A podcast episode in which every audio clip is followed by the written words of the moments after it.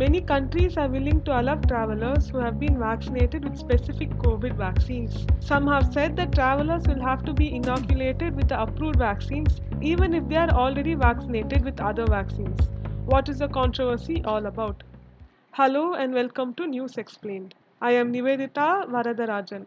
Many member nations of the European Union have started to issue digital vaccine passports that will help individuals move freely for work, education or tourism with fewer roadblocks.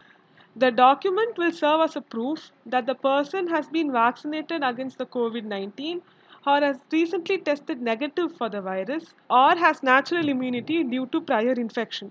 The E U's Green Pass program will come into effect from the first of July this year.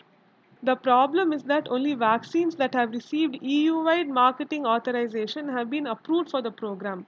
So, one must be vaccinated by the vaccines made by either Pfizer-BioNTech, Moderna, one version of AstraZeneca's COVID vaccine and the Johnson and Johnson vaccine, the Serum Institute of India's Covishield, Bharat Biotech's Covaxin, Russia's Sputnik vaccines and all of China's COVID vaccines have been excluded. S S I C E O Adar Poonawalla has said that he would take the necessary steps to ensure that the vaccine is accepted by authorities abroad.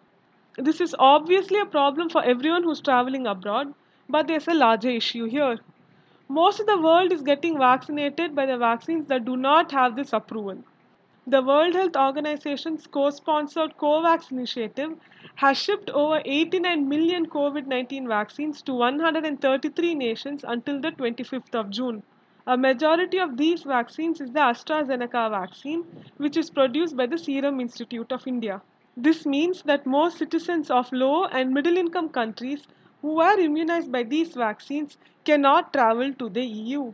The European Union must take a relook at its Green Pass program as most nations do not have access to these vaccines because they are expensive and they are not available freely, mostly because rich countries book large quantities in advance.